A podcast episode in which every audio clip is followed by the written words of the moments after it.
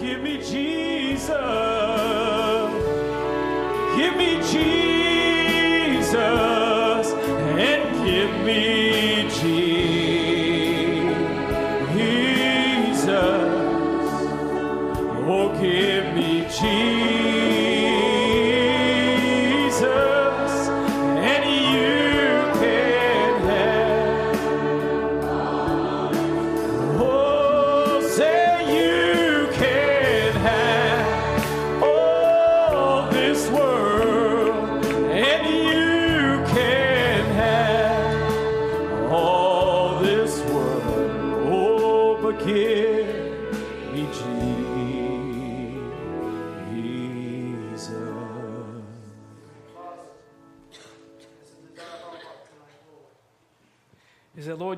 Jesus. Lord, may you just come on the scene tonight for every need. Lord, every harsh desire, every burden, Lord. God, you see those there in Johnson City suffering, the church body, the family, the Parker Reagan family, Lord. And God, we go with them and we, we bind together, Father, as a, a body of believers tonight, Lord. And Lord, we're so thankful that we have a hope. More than a hope, Father, we have an anchor. God, we have a rock that's steadfast and sure, Lord, and have promise of another tomorrow, Lord. Lord, we're just pilgrims and strangers just passing through this land, Lord. And we know, Lord, there's a there's a crossing over, there's a better time, a better place. So, Lord, we just come to you tonight in a midweek service. And Lord, you see what you've laid upon the, my heart tonight, and we just want to get ourselves out of the way and allow you to deliver, Lord, that which you placed there.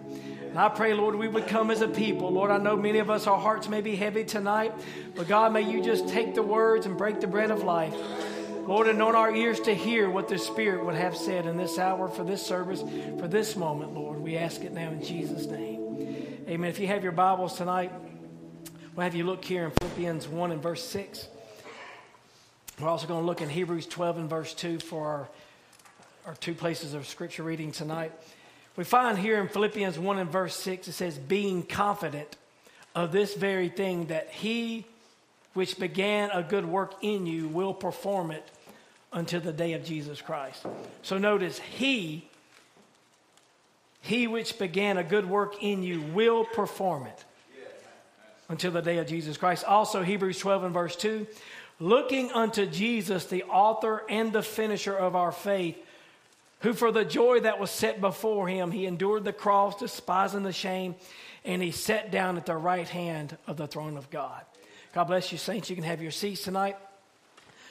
I want to speak to you tonight as I was sitting here Sunday and taking in the great message that Brother Tim had preached on on the crossing over and believe that we are people that has crossed over. I believe we got to come out of this time element that we're in, understanding that we live in it day by day. But I think this is, we got to look beyond the, the natural, the humanity, and look into a land that flows with milk and honey.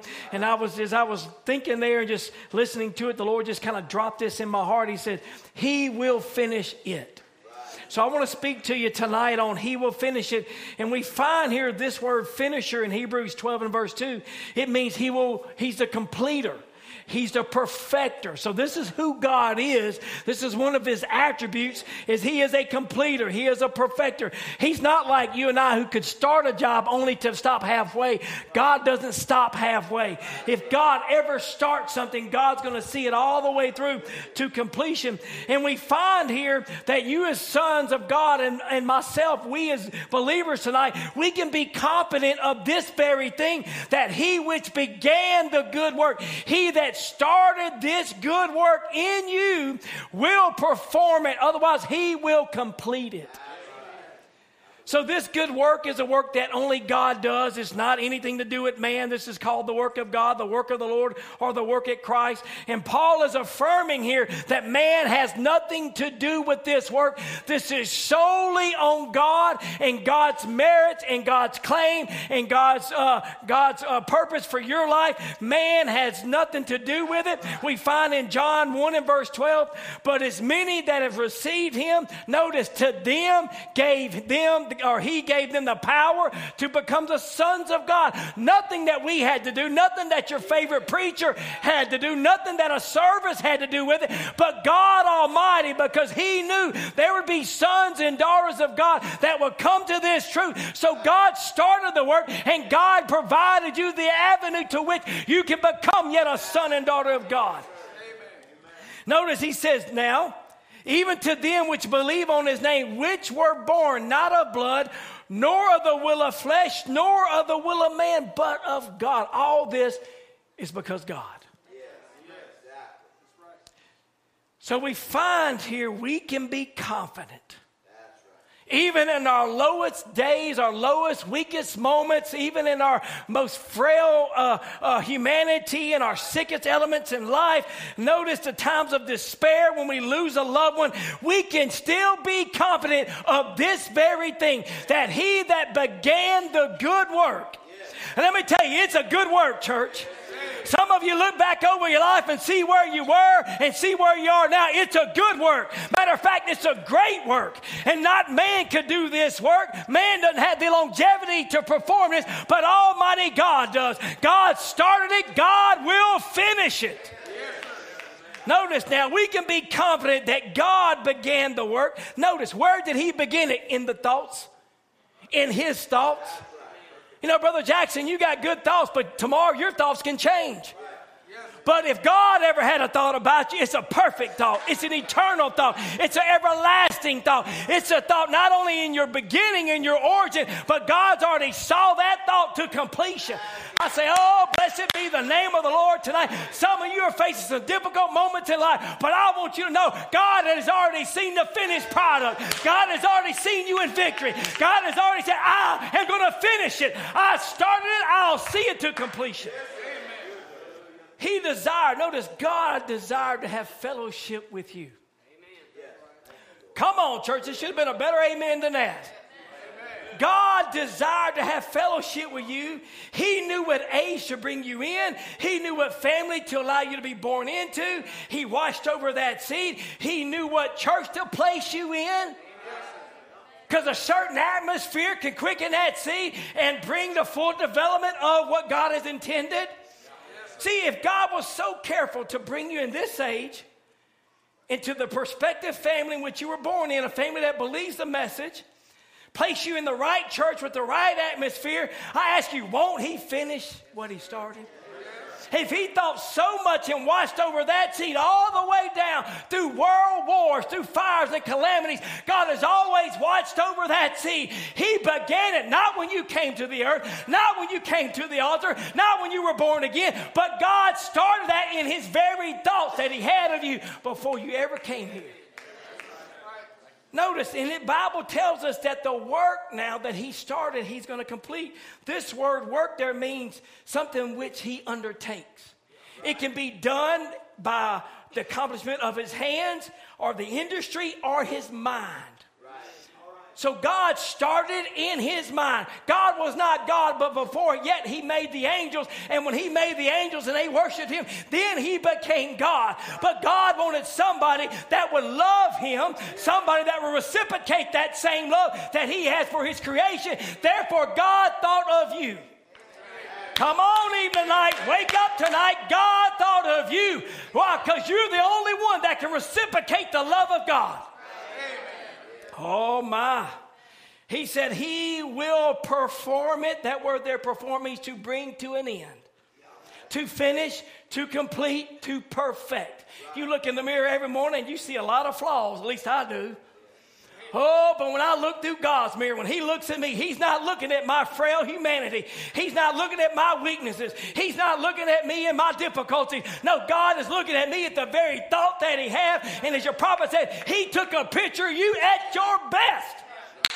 Come on, evening light. He took a picture of you at your best. You didn't remember that. But God does because you was in His thoughts. And what He saw there, He's going to manifest here. Notice, he will perform, he will carry it forward to completion. He will perfect it.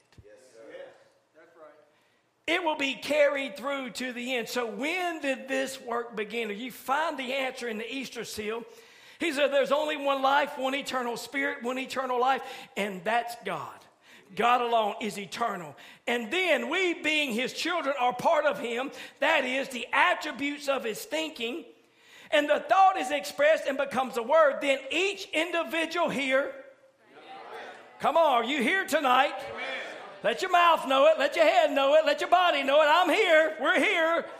He says, We're here tonight that possesses eternal life, was before the foundation of the world in God's thinking. So all of you here tonight that was that are here, and I'm assuming you are, that you possess eternal life, you was in God's thinking before the foundation of the world. He said it's the only way it could be because you're an attribute. So you are an attribute of God. You and all your issues. Woo!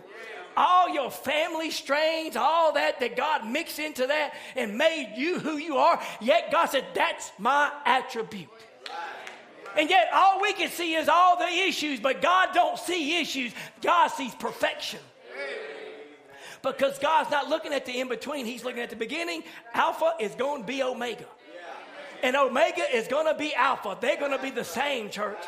And notice what he says now we become sons and daughters of God through that same Spirit by the same foreknowledge of God. We are an attribute of God. That's an expression of a thought and has become a word. And the word has to take in life and it's eternal. Oh, church. It means that what he started out with Genesis, he will finish in Revelation. Not that, oh, I'm going to have stars and I'm going to have moons and I'm going to have mountains and I'm going to have beaches and I'm going to have this age and that age. No, God had a lot more going on in the beginning. Amen. God had a desire, an overwhelming desire. What was God doing? God had a desire to have a family. I know I preached on this, but I'm going to keep preaching on until God gets it off my heart. But God had a desire to have a family. You know, I told my wife when I got married, I was predestinated to be married.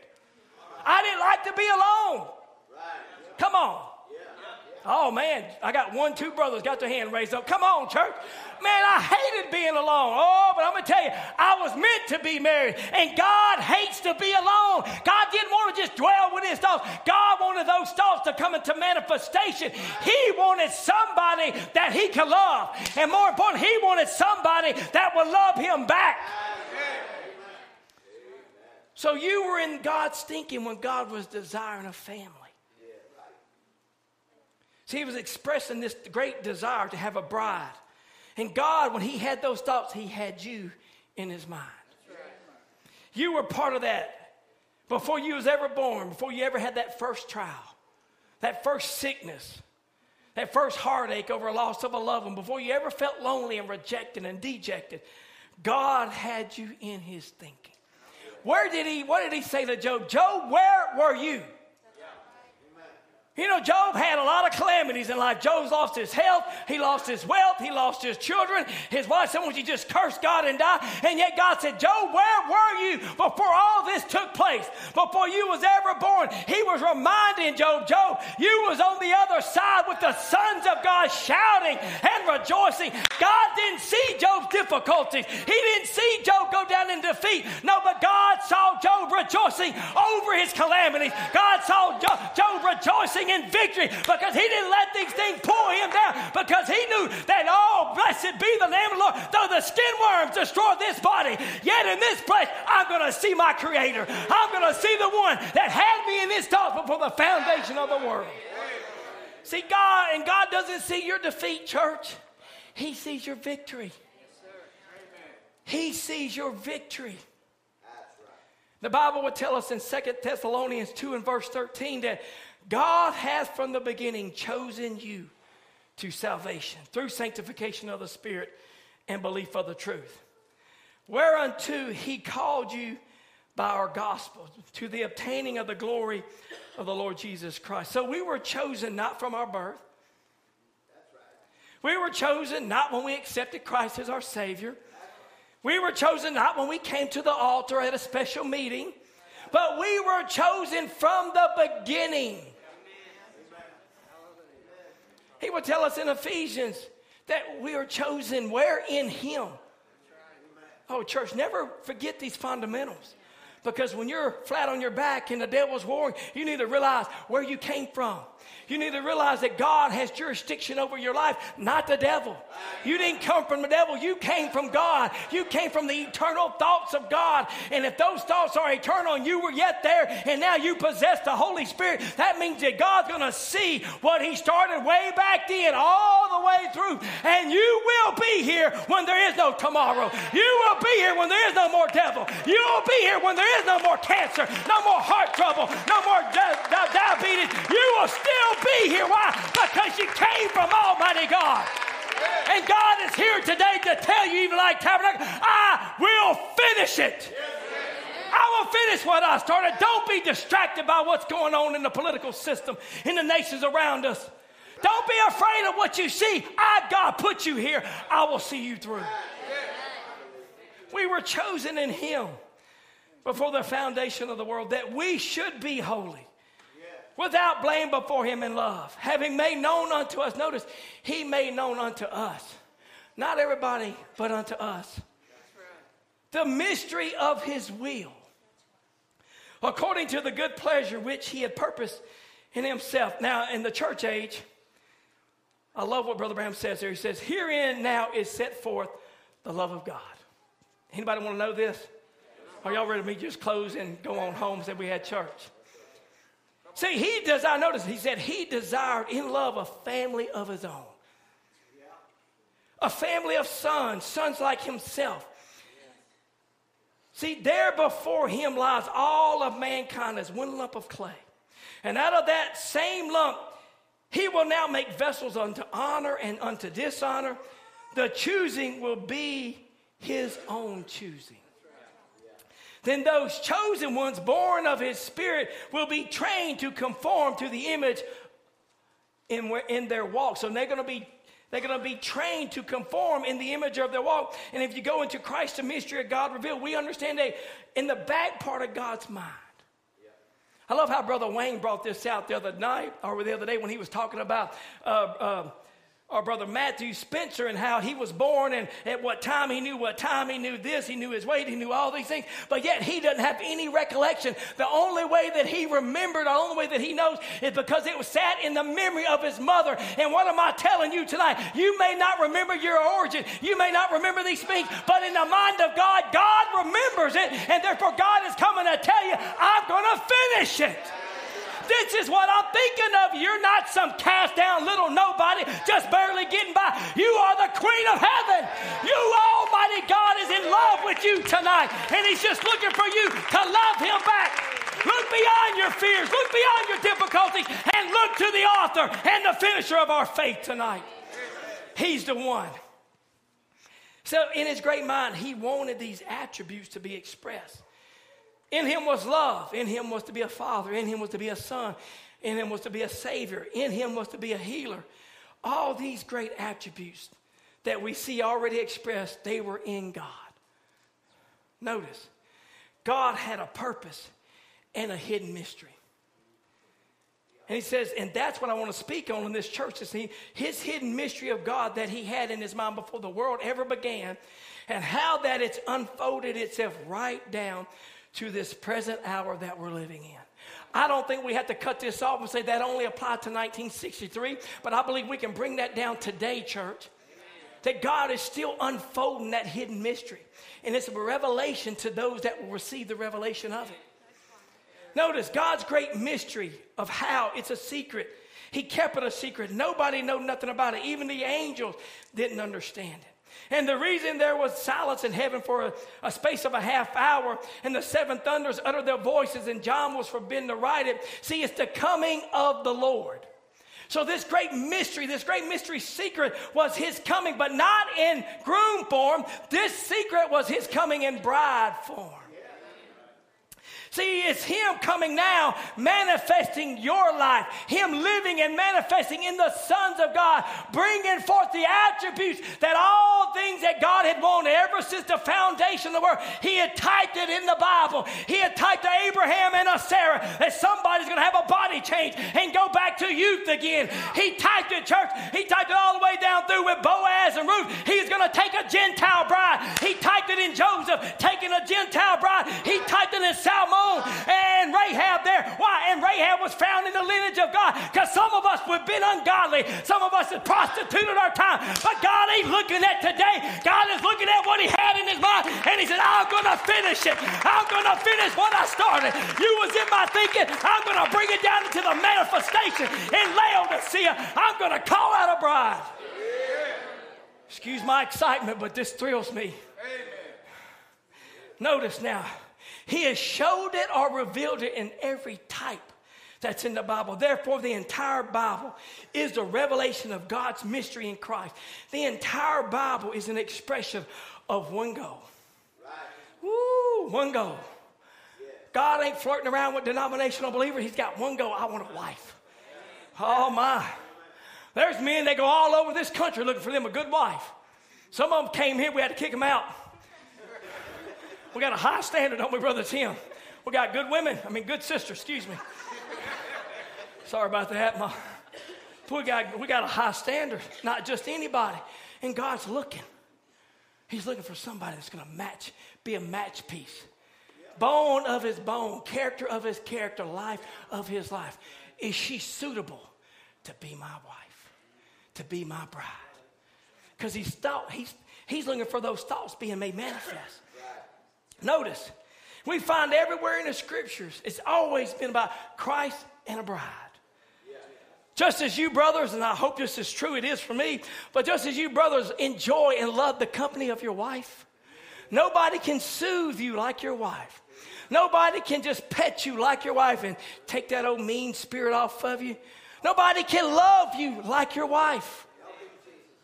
And one of my. Amen, yeah. So, what am I telling you? Many people wonder, they go around and they wonder, God, what's my purpose? Why am I here? God created you so that you can love Him. That's your purpose, is to love God. Do you realize nobody can love Him like you? And nobody can love you like Him. It's a match made in heaven. Did you hear what I said? It's a match made in heaven. And let me tell you, when I proposed to my wife and I flew to Hawaii and I arranged it all, me and Sister Rachel from the airplane, this is what I want, this is the time I want it, I want to do this. I had already prearranged everything. All I had to do was wait till she got there. Oh, hallelujah. If you understand what I'm talking about right now, God has been waiting. He's made all the arrangement. He's going to finish it. He's just looking for his wife to get there, to get in position. And let me tell you, brother, when she got in position, I stepped out. Oh, there's just a moment of time when you get in that godly position that God ordained you to be in. He's going to step out from the ramparts of glory and come down and snatch away his bride and take her to a wedding supper of the Lamb. He's going to finish this work, church. He's made your proposal. He ain't backing off of it. He's steadfast and true. He's going to go through with this marriage. But you got to get yourself ready. You got to allow yourself to get ready. He said he would take out a Gentile for his name's sake. Notice, when the Jews rejected it, the Gentiles received it, which was a type of the bride. So he would call out a people out of the Gentiles for his name. And let me just say this Satan is doing everything he can to ambush this union. Satan is doing everything he can to keep this marriage from happening. To keep the bride from uniting with the groom, to get the bride to fall out of love with him and to fall into love with all these other things. All these vices, and oh, now you can really be free and no longer held in bondage by all these laws of do's and don'ts. But I want you to know, church, Satan doesn't have enough power to stop what God already set in motion. He doesn't have enough power. He doesn't have enough imps. He doesn't have enough devils in hell that can stop what God already set in motion in the beginning when God thought of you. Those thoughts are going to come to completion. So God so loved you that even when Satan marred Eden's perfection and he was casting out his son and his daughter, he said, Hold up a second. And he's, uh, Brother Brown would tell us those four letter word L-O-V begin to fall down. And the blood slapping, bloody, sheepskin slapping against his garment as they were walking out. But he said, Hold up, I will put enmity between thy seed and the seed of the serpent. What was he saying? He said, There is going to come a Savior God was saying, This is not the end of it. I'm going to finish this. I'm going to provide you a Savior, and His heel will bruise His head, and His head will bruise His heel. What was God saying? God said, This ain't over. This ain't the finality of it. I'm still on the throne. I'm still going to see this work all the way through. I will have a bride, and I'm going to take her back to another Eden. And this time, let me tell you, church, in Satan's Eden, He's calling out a perfect.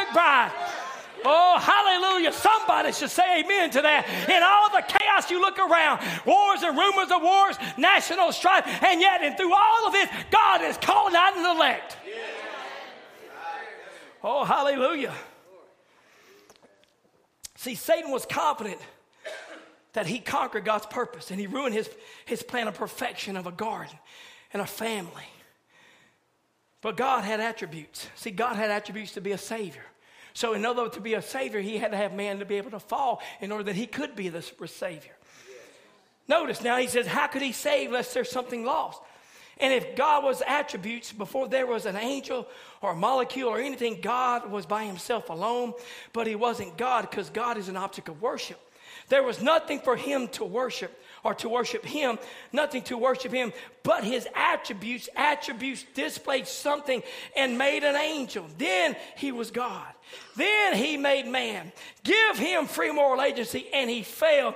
Then, when he fell, he became a savior. And in the fall, he took sickness, so he became a healer. See, it's all displaying God's attributes. But in this great God, Elohim was attributes. There was attributes to there to be God, attributes to be a father, attributes to be a son, attributes to be a savior, attributes to be a healer. All these attributes was in God. And it looked like it was over. Perfection was over. Uh, God was God was only making a, a masterpiece. God started a masterpiece what he was going to do and bring it out all the way. And he's going to bring it through seven church ages. He's going to have a bride out of every age. But let me just tell you, she's going to culminate in that final age.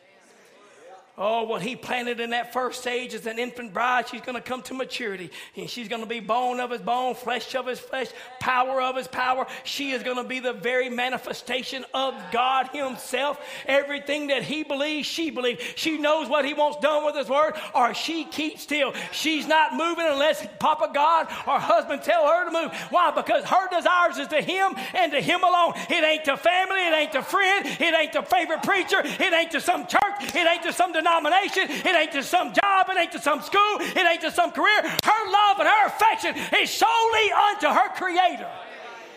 And He knows that. Therefore, He comes service after service. That's why He chips. That's why He molds. That's why He rubs. That's why He shakes. Because God is shaping a masterpiece. And some of you, ouch. Some of you, oh, well, somebody must have told the preacher and stepped on my toes. No, God is perfecting his masterpiece. Because he's going to finish it. What Michelangelo had in his mind, Brother Tim, he had to see it all the way through fruition. And when it met, it met what he felt was perfect, then he spoke to it and struck it. Oh, church, don't you see what God is doing in this hour? God said, You must prophesy again. You have reached that final perfecting element to where now it's not him speaking, but it's now you are the final voice to the final age. Now God's coming in bride form to finish what he didn't finish when he was here in groom form. Oh, church. Notice what he says here in Laodicean church age. He said, His very existence is for his own. His love, he loves them and cares for them. His eye is ever upon them. And we find, and I believe it's Zechariah somewhere, he says, He that touches Israel touches the apple of his eye. Let me tell you, you are the very apple of God's eye. And when you look into the apple or the pupil of a man's eye, you see a reflection of the man. Otherwise, it's called the little man of the eye. And what God is saying, when I look into your eyes, I see myself. And when you look into the eyes of God, you see who God is. What am I telling you, church? When they touch you tonight with that devil of hell trying to touch his little he touches the very apple of God's eye. He touches the very heart of God, Almighty God, and he's got heaven on his hand. God's going to finish this work.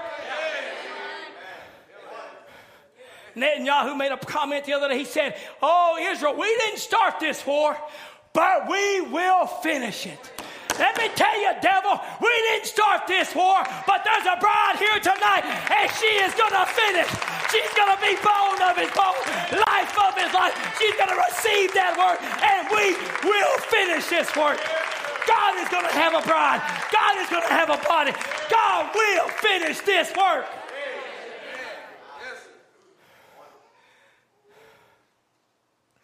Oh my. We in Jeremiah 29, he was telling us, I know the thoughts. I know the thoughts. How did he know the thoughts? Because he originated before the foundation. I know the plans. I know the purpose. And he says, thoughts of peace, completion, finish work. God already knows all this. The problem is we don't know it. All right? But you got to start combing this word because everything you need is right here. Just start, God, you know the thoughts you have toward me. Thoughts of peace and not of evil to bring me to an expected end. God, you already know the end from the beginning. You know the beginning and you know my ending. Oh, church. See, you're the focus of God's attention. My wife, she's the focus of my attention. There's a lot of nice looking sisters here, but you don't have my attention. And there's a lot of nice ladies out there, a lot of nice churches out there doing God great things, but they don't have his attention. You have his attention. You have his attention. And he has your attention. That's why we can create an atmosphere on a Wednesday night to where our Wednesday night service can be as climactic as Sunday. Because there's no falling off on a Wednesday night. Because why? Because we have his attention and he has ours. He wants every service to be a love affair. To where he comes and begins to reveal himself to you in a way that maybe you have not quite known. Notice what he says here. Or let me just say what he says. This word focus, a synonym for focus means emphasis, heart, motivation, concentration. So you are the focus of his attention. You are the emphasis. You are his heart. You are his concentration. See, his seed is his focus. And I got a whole nother series on that or another study on that alone. And, but we find, see, and when he said, let's make man in our image, you were that focused then. And now we find ourselves down in the last church age. And he's not lost focus, church. You still have his attention. There's going to be a bride. There's going to be someone that's going to love me and love and receive my message. There's going to be a, a Rebecca that listens to that Eliezer and says, Oh, I didn't know him. I don't know what he looks like. All I've heard is all these things, but I'm in love with him already. No, she didn't fall in love with Eliezer. She fell in love with Isaac and her heart longed to meet Isaac. Oh, church, I hope your heart tonight is longing to meet your Isaac, to meet him. So notice, he never stopped thinking of his bride. We find here in Psalms 121 and verse 1, Oh, song of degrees, I will lift up my eyes unto the hills from whence cometh my help. My help cometh from the Lord, which had made heavens and earth. He will not suffer thy foot to be moved. He that keepeth thee will not slumber. Behold, he that keepeth Israel shall neither slumber nor sleep. The Lord is thy keeper. The Lord is thy shade upon thy right hand.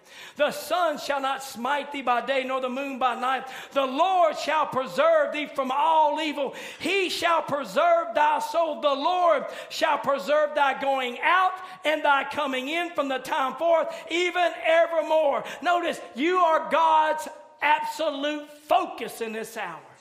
He knows you're going in. He knows you're coming out. He knows your good days. He knows your bad days. He knows when you're sick. He knows when you're not sick. He knows when you're up. He knows when you're down. But I want you to know you got God's attention and you got God's obligation. I'm going to watch over you through the thick and thin of it. I'm going to see you crest every wave. I'm going to see you climb every mountain. And I'm going to bring be with you when you pull through the valleys. I'm going to be there. I'll never leave you. I'll never forsake you. But I will finish what I started.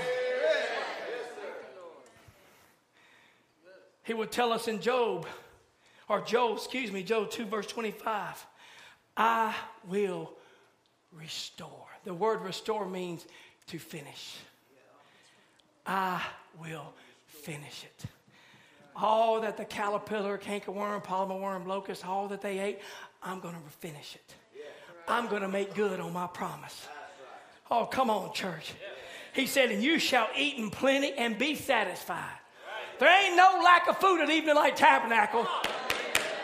On, church. There ain't no lack of food. You get fed Sundays, Wednesdays, and if we had church seven days a week, I promise you, you'll be fed seven days a week. You shall eat in plenty and be satisfied and praise the name of the Lord your God. Oh, Satan, you might as well take your hand off of this bride tonight because we're not eating at your table. We're feasting on heavenly manna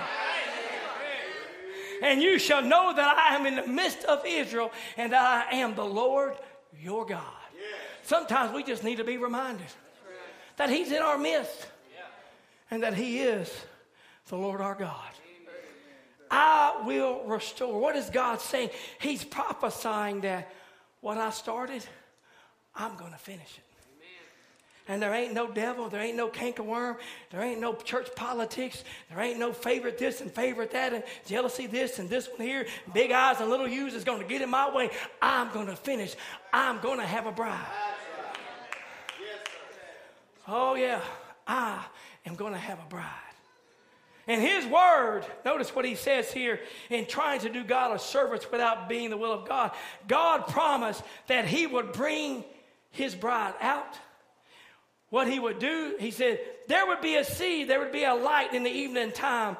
How he would do all these things just exactly. And by the way, that he originally planted in the Old Testament, in the New Testament, and it isn't through denominations. God had a plan, and that plan was always revealing his word through the prophets. And God already put it in the scriptures. Malachi 4 Behold, I send who? I send you. You my bride, I'm sending you an Eliezer. I'm sending it to you. I'm going to finish it. Don't fall in love with Eliezer. Be thankful, God. He's, gonna, he's the one that's going to get you to me. But God wants you to fall in love with Him. But God has placed it all the way through the scriptures. Luke 17 30, Revelations 10 7. All this. Why God is getting a bride ready because He's got an obligation. He's got a desire. I want a family. The only way I can have a family is I got to have a wife. I got to have a bride. I got to have a match piece that we can bring forth life in this hour. And God's desire is to have that wife, somebody that He can just pull up close to Him and whisper those secrets. How many of you brothers tell your wife secrets? Well, three of y'all. Well, you tell your wife everything. You should. Yes, sir. You tell her, you know, tell her things, Brother Al, that you don't normally tell anybody else. Because there's a special bond, there's a special connection, there's a special relationship. And that's what God has done. He's brought you close. And He's whispering those things to you. Because there's a special connection, a special bond. He can't just tell it to everybody. It's not for everybody, but it's for you. Go and whisper in her ear, Brother Hale. Tell her you love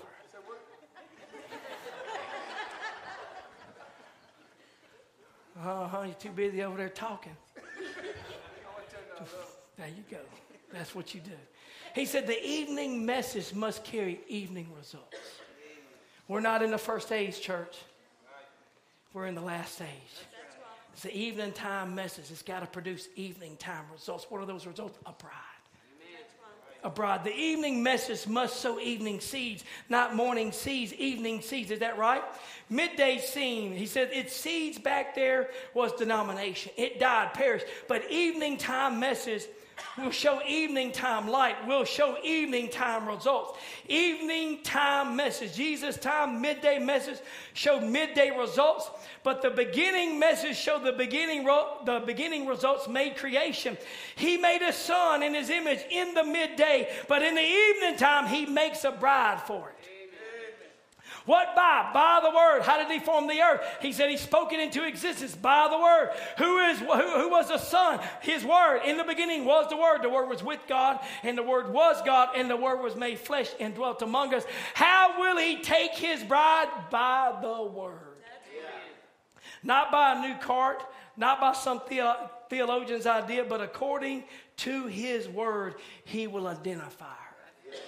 And the fact that you can receive this message and receive a prophet right. and receive the prophet's reward. What is that? Becoming the bride. That's Right. Shows that God has got you as his focus. But we find today, in the hour in which we're living in, I'm about to speed on through here. But we find in the hour we're living in, in the evening time, there's also a thing called Satan's Eden. And we find that Satan has so longed to have what God has that he injected himself in humanity because Satan could not create in the beginning, he cannot create now. But he knew that God had a plan, God had a desire, and that desire was to, to have a family. And Satan so long to inject himself in humanity that he crossed over. He knew that he couldn't come into humanity, but he came through the serpent, and the serpent seduced Eve, and that's how far he injected himself into the human race, and he brought all the fall, brought all the destruction. But yet it was all working according to the plan of God, because in God's mind, he wanted to be a savior, he wanted to be a healer, he wanted to be a deliverer. When when cancer would strike your body, he wanted to be the one that says, I put my foot on it. I finish this tonight in the name of Jesus Christ. No cancer could stand before the believer's prayer, not even cancer, church. And if it means so much for that, what about every promise that lays in there? Satan has attacked his body, he's attacked his bride, but God has the final say. Brother Branham said he had 6,000 years to create this seed, and what a wonderful creation we're living in. I mean, look at Israel right now, bombarded on every side. Yes. Look at the LGBTQ agenda coming after your kids. Look at the stuff that you can't even hardly listen to on the, on the radio anymore because it's all a conglomeration of filth. Things on the movie scene, you got nothing. If you have any kind of commercials, trying to look at anything decent, and there's commercials, it's all about filth. It's all about from that region of darkness. Everything is just coming up with the purpose in the plan to destroy the elect. But see, see, Satan's plan, his purpose was to inject himself in the human race in order to destroy the seed line of God. Right. But God's purpose in his plan is to protect. Right.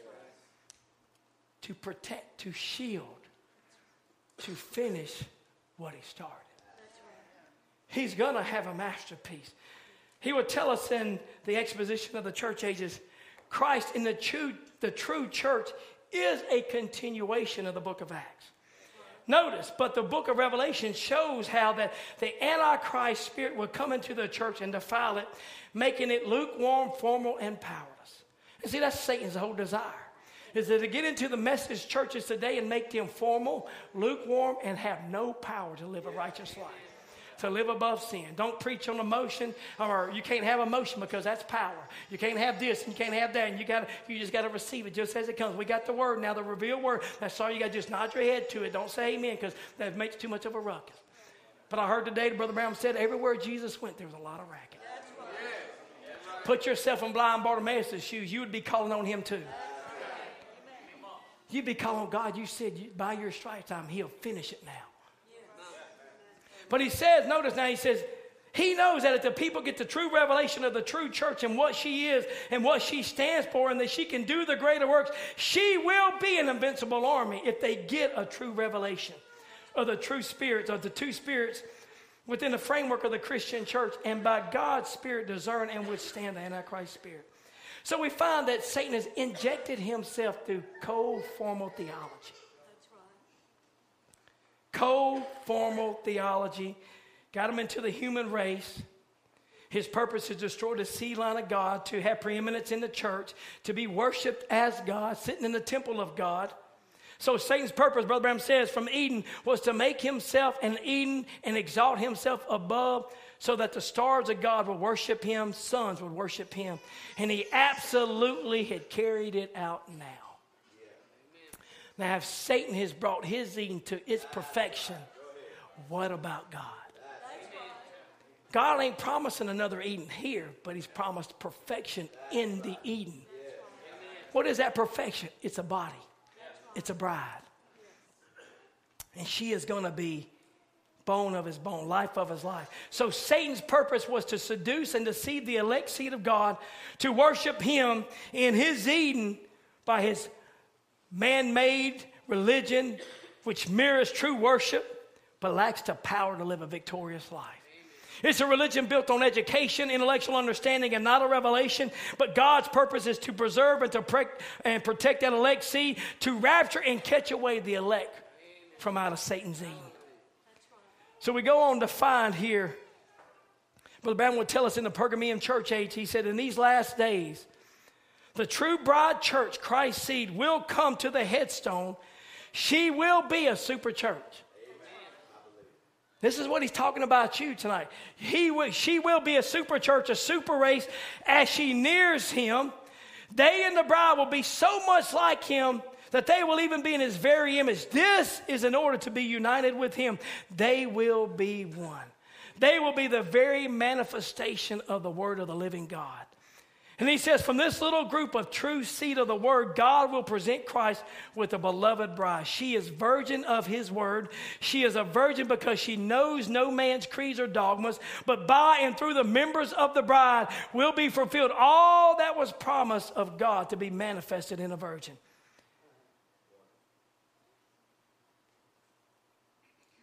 And he would tell us, I no longer call you church, but I call you bride. Notice that was the name, not that a prophet put on you, but God put on you. God was showing a distinction. You're not part of this. I've separated you from this. I'm calling you bride. I'm calling you separated. See, you're a different race. You're a, you're a super race. You're a super church. He said it was anointed man then, but now it's the anointed people. Why? Anointed by what? By, by accepting what Eve turned down. Adam and Eve coming back with the anointing of the word. He said, My word is spirit. See, anointed with the word. What Eve turned down, he comes back and we accept. What did she turn down? She turned down an opportunity at life. But today he's come back in this hour and now there's a bride that's not going to fall. There's a bride that's not going to turn him down, but she's going to accept his message. She's going to accept his life. She's going to accept his seed. So instead, instead of refusing this, we accept it. He says, Oh, Satan. He goes, Oh, you know, but she turned around and listened to him, but Eve, but the Eve in this last day is not going to do it. Oh, come on, evening light bright around the world, the even this last day. Oh, she's not going to do it. She can't fall like that first bride fell. She's predestinated not to fall. Oh, church, you can't lose tonight. God's going to finish it because He predestinated you to this moment. He said, God's going to do it. He knows He'll have it. He said, He'll have a church without spot, wrinkle, or blemish. Oh, hallelujah. And he says, Now he said, He, the bridegroom, took away your shame, put it in the sea of forgiveness by the washing of the water of the word and the blood of life. He said, That's what the Bible said. Your first husband that you were married to, the world, the anointed bridegroom which foreordained you, has washed you by the washing of the water. You are standing completely justified as though you never did it at the beginning. This is my message to the church now. You are standing as if you're standing on God's word, and with God's word, every man, every every jot, every tittle, where you're standing. I'm trying to tell you, pull away from the shucks and get out there into the wheat where you can ripe with the sun. I hear the coming of the combine. You're standing complete. I said, You're standing complete. You're standing finished. Oh, justified like you never did it in the first place. Somebody should say amen to that. When you look back over your life and all you see is scars and sin and shame, but God said, You've never done it in the first place. I say, oh, glory to God tonight. If you was where I was and you was going to that sinner's grave where I was headed, oh, God, rich in mercy tonight, said, Joe, I'm going to finish this. You were in my thoughts. And now you stand perfect. Now you stand complete. Now you stand finished. I say, oh, blessed be the name of the Lord. I got a reason to worship. I got a right to praise God. He's done this work. He started it and he's finishing it. He said, You are. Somebody needs this tonight. You are the pure, virtuous, sinless bride of the Son of the living God. Woo. I think I'll read that again because somebody needs it. I said, You are. Come on, somebody. Just give a witness tonight. You are the virtuous, the pure, virtuous, sinless bride of the Son of the living God. Every man and woman that's born of the Spirit of God and washed in the blood of Jesus and believes every word of God stands as though you never sinned. Ooh. Glory.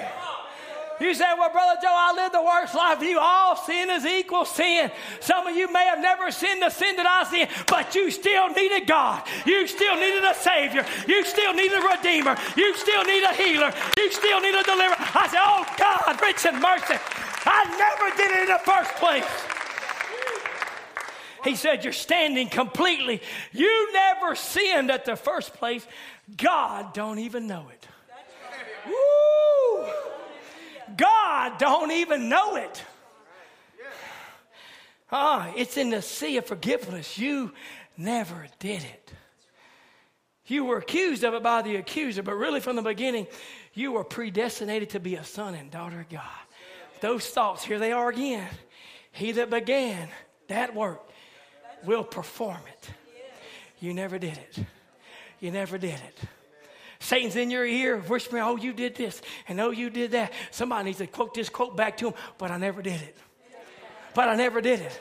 I never did it. What are you talking about? I seen you. I saw you. I caught you that. Oh, Satan, you may have saw me here, but in the beginning, oh, in the thoughts of God, I never did that. That wasn't me. And it's a new man now. I don't live by those same rules. I don't live by those same mistakes. I've been born again, and now I'm matching the very thoughts of Almighty God. What God thought of me, I'm here today to finish it.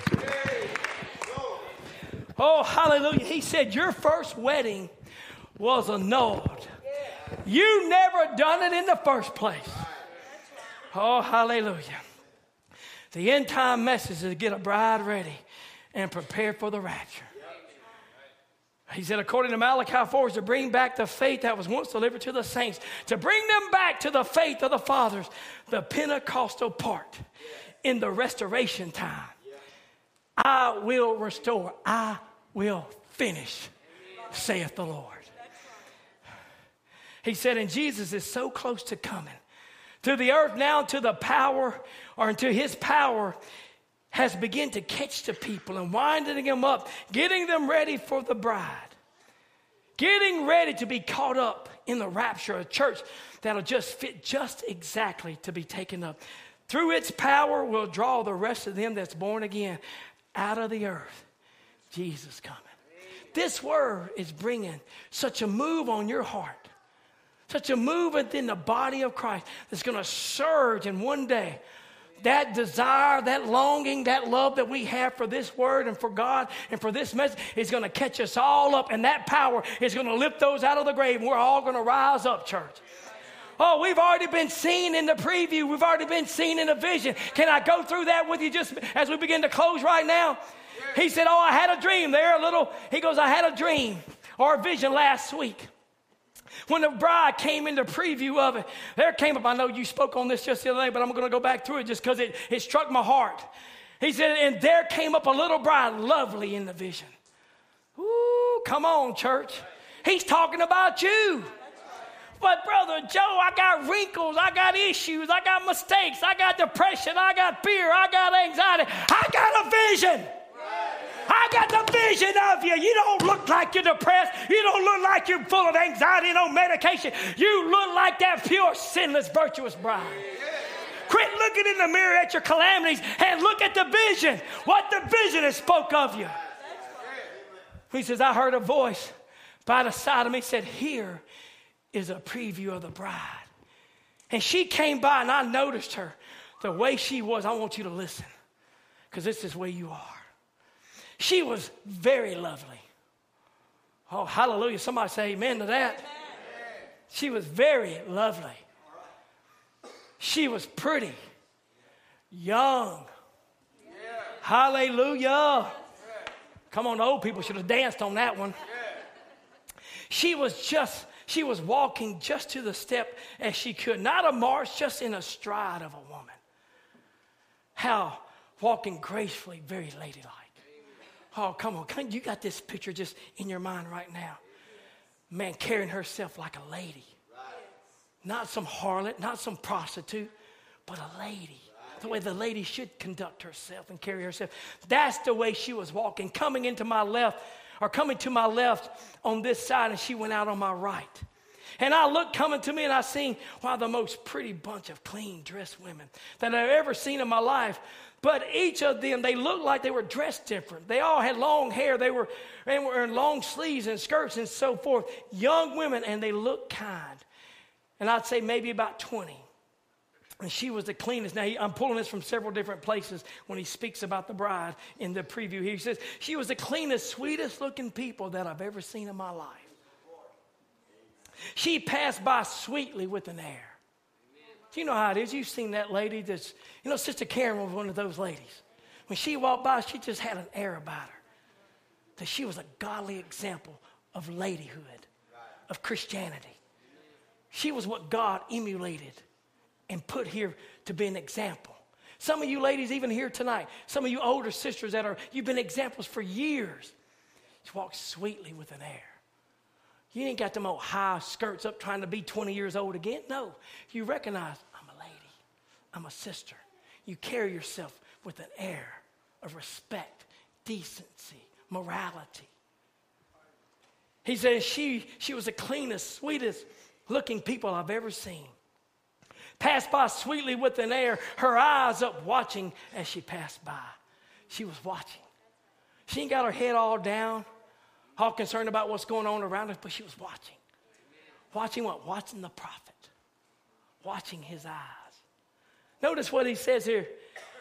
She was beautiful, and I looked at her, and she passed by and said, That's the bride. Whew, hallelujah. But he said, Now we're going to review the churches.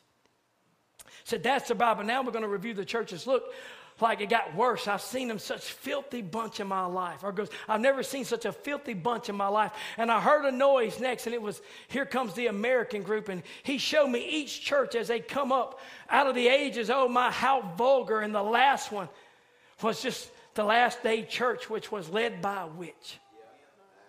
They were so immorally dressed, so filthy looking, and they were marching to the time of twist and rock and roll. And those women throwing themselves just in the twist with holding just a paper, gray, hypocritical worship, a gray paper looking paper, holding in front of them with the lace like a hula skirt, holding it in front, and completely nude from the waist up, and was marching to the time of twisting and carrying on with the music, walking up.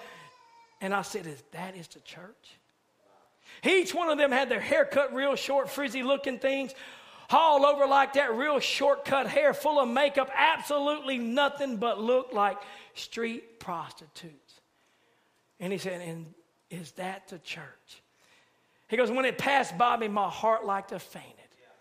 And I thought, if that's what I'm trying to be, or if that's what is trying to be presented to Christ as a bride, oh, all the efforts and things that man has put forth to try to bring forth a bride for Christ and vulgar and dirty and filthy looking prostitute like that to be the bride of Christ, it made me sick to my heart. She passed by in the whole back part, there was no covering. And she passed by, and he said, I fell faint and sickly. See, church, it all seemed but lost. Through all the efforts of theologians, all we could produce is a filthy church one that would dress immoral, one that would be nude from her waist up, one that would come walking in and her church services would be full of twist and rock and roll, women throwing themselves completely nude from the waist up and no covering on the back part. And now you have these, these tights that they wear all over the place, even to the house of God. That's nothing but n- nudity. See, it seemed that Satan had won. There was no power in the church to live a victorious life. No strength to live above sin and Satan's vices and his cold form of powerless religion. His plan of perversion to deceive the godly seed prevailed. So it, it appeared. But we find in Matthew 24 24, it says that it would deceive the very elect if it was possible. Oh, but it's impossible to deceive the elect.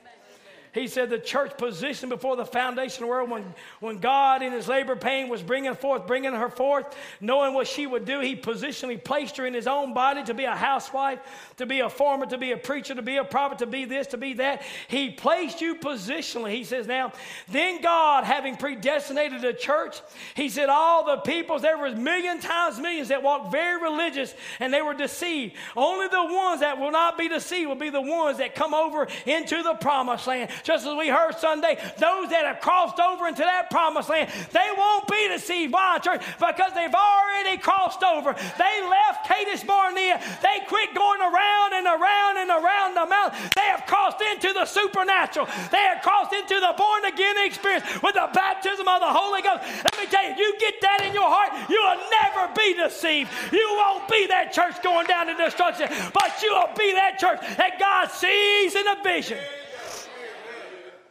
He said false Christ will rise in the last days will deceive the very elect if it was possible. But it's not possible. He said, No, sir, the elect was foreordained. So he, he said, They will not be deceived. The bride will come into preview again. Oh, Brother Derek, it looked like it was lost. It looked like every effort that man had done to put God a church on the scene, oh, she went down in destruction. But God said, oh, that that bride, not the church, but the bride is going to come back in preview. Oh, God is determined, Brother Tim, to finish it. What she was at the beginning is what she's going to be in the end time the bride will come in the preview again. And here the bride came behind her. The very same looking bride that passed by at the beginning. Oh, my heart jumped for joy. And they don't want us to get excited.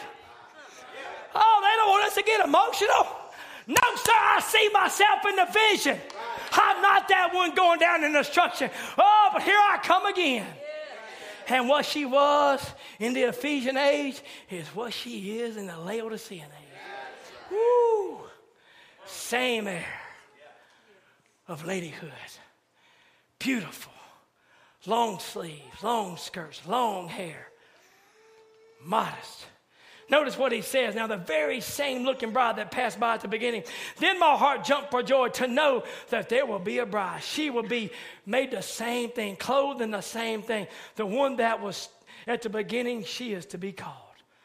He goes, Now, he says, I know that to be the truth. If this isn't the truth, then every vision that I've had he goes, in the back what has been wrong, and anyone knows that. Not one thing as I've ever told you, but what was been the truth, it came to pass. And he's telling you this is the truth. The bride is in preview again. The bride passed by in the same position that she was in in the beginning. He said all the others went off in that chaos. They left, they disappeared, still beating to the music, making real funny sound, shaking their bodies one side to the other. Oh, but wait, the bride must come again. I said, oh, glory to God, brother. The bride is here. She's here today, church. The wait is over. The bride is on the scene. The manifestation of the sons of God. We are here. We have crossed over into the the promised land. And what she was in that day, she is again the same in this day. He will finish it. He will finish it. She's perfectly the second time, like she was the first time. Musicians, please come. Oh, but the bride came back because she was Alpha and Omega. God, the great sculptor, had made him a masterpiece, for it is piece of his first masterpiece. Like he made in the Garden of Eden, took a piece from and made another piece. And that marred and failed. And now he's been all time building it up again. And he brought forth this masterpiece. And was smitten in order that the part was smitten was in order to bring back again the masterpiece again. So the masterpiece of the Son of God, the masterpiece and the bride, is piece of Him, which must be the fulfilling of the word. The word has been fulfilled, and we're ready for the coming of the Lord. He said the masterpiece fell at Pentecost. Nicaea, Rome. She come through the process, but she is coming right back again to that masterpiece, perfected because she's part of the word which was spoken by him. He will have a church without spot, without wrinkle, without blemish. That's the reason the bride came in the preview the second time.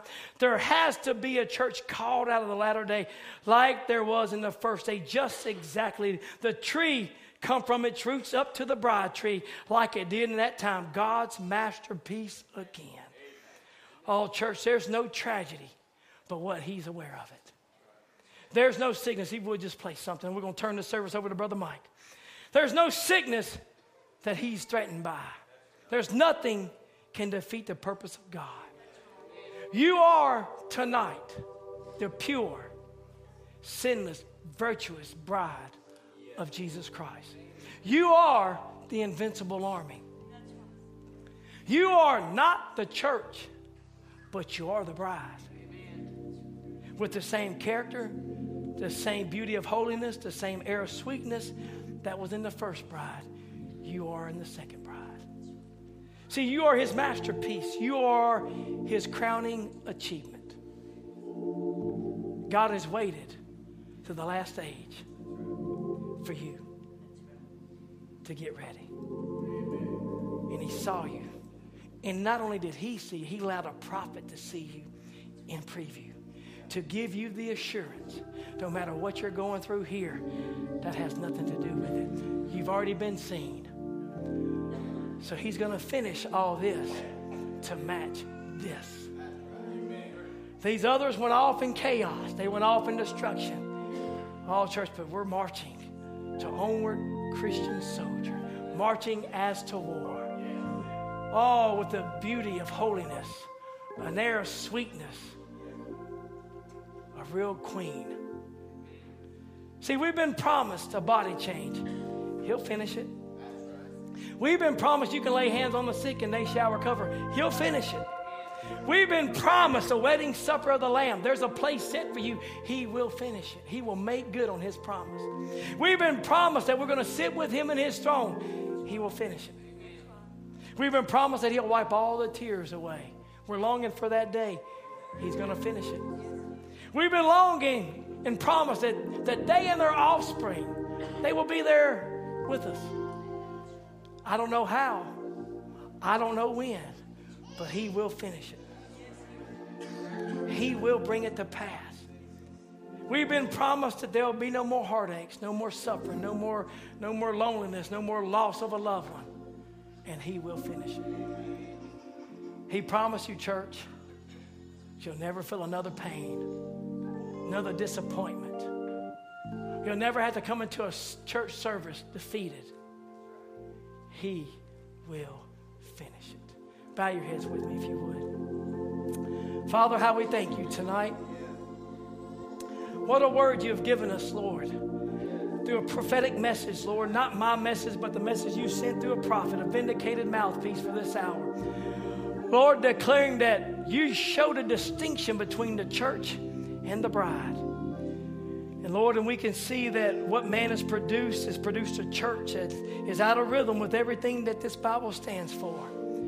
But there is a bride, Lord, and she's a match piece to you. Same character, same life, same zeal, same love, bone of your bone, flesh of your flesh. And Lord, you showed her to a prophet in a vision. You gave him an example of what that first church or that first bride looked like. That one that was first planted in the Ephesian age. And you knew there would be there would be other ages, Lord, and that church would go down in destruction, go down through the dark ages, but she'd begin to rise again, Lord, because you was always working on that masterpiece. And what, Father, Satan has had his intellectual denominational bride working on her, Lord, bringing her here into this age. But Father, we find that that age, that bride goes down in destruction. But this one here, what she was in the beginning is what she is now. God, what a promise of finishing. You show us through the message, God. You show us through the scriptures. It's always been about you and a bride. And we got down to the end of the age, Lord, through a prophet's message. And again, you're showing us the bride. Father, help us to see who we are. Not our failures, not our defeats, not our difficulties, not our, our loneliness, not our complexes and our fears and depression, but God, help us to see exactly who we are. We are that sinless, virtuous bride of Jesus Christ. Never done it in the first place. Lord, I ask that you bless your people tonight. Lord, I pray that you would be with them, go with them, strengthen them, Lord. Lord, if they ever have a doubt, may they just come back to this message tonight to realize who they are. Lord, we're so thankful and so, so grateful that we have a ministry here at Evening Light Tabernacle. Lord, not that it's the only ministry that there is, but God, it's a great ministry and sound doctrine. Great preaching comes from this pulpit, Lord. Atmosphere that the word can be received. Because, Lord, this is not about a man, but this is about building your kingdom, pointing man to your kingdom, getting that bride ready for a change. Lord, we want to dress this bride in the robe of your righteousness that you can come and rapture her, Lord. Take her off the scene, Lord God, and that pull will be so great and that power will be so magnetic that it'll pull those souls that have gone on, the Karen Pruitts of the world, the Jerry Scholes that have gone on before us, Lord, it'll pull them right up, Lord God. And we'll meet you in the air, Lord, to sit down with you at a wedding table and to feast and to reign for eternity. God bless us tonight, we pray in Jesus' name. Amen.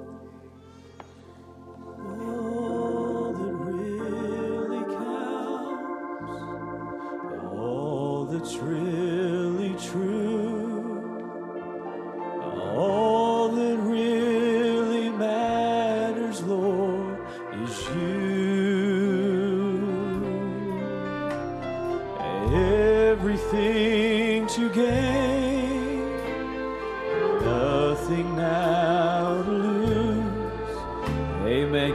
tell them all that I really, really want, Lord, is you. Oh, all that really counts, all that's really true,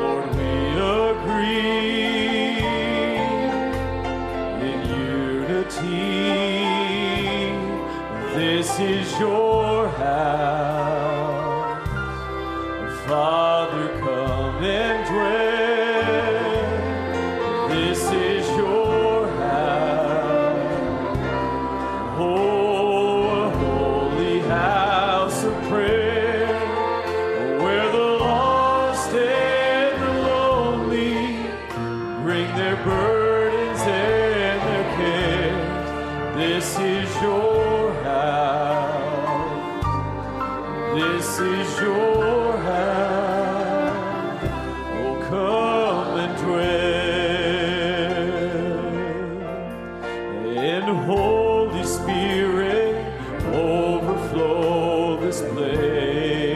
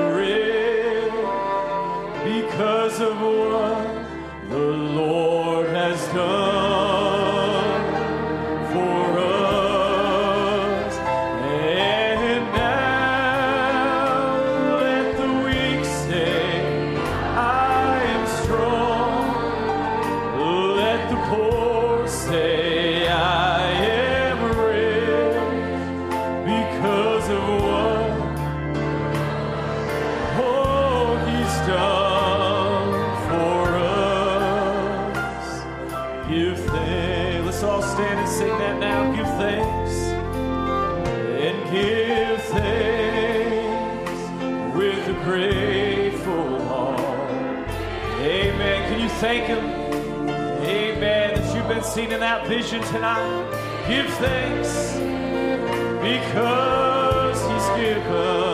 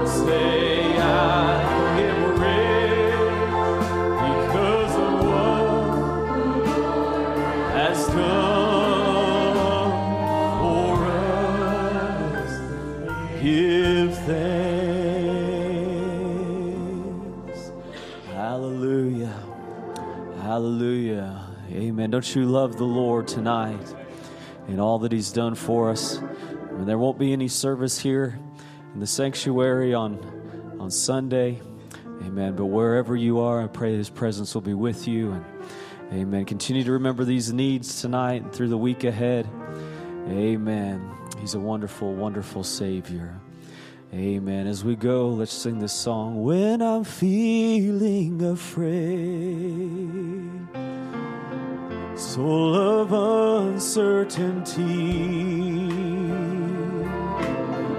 When the plans that I've made all fall apart,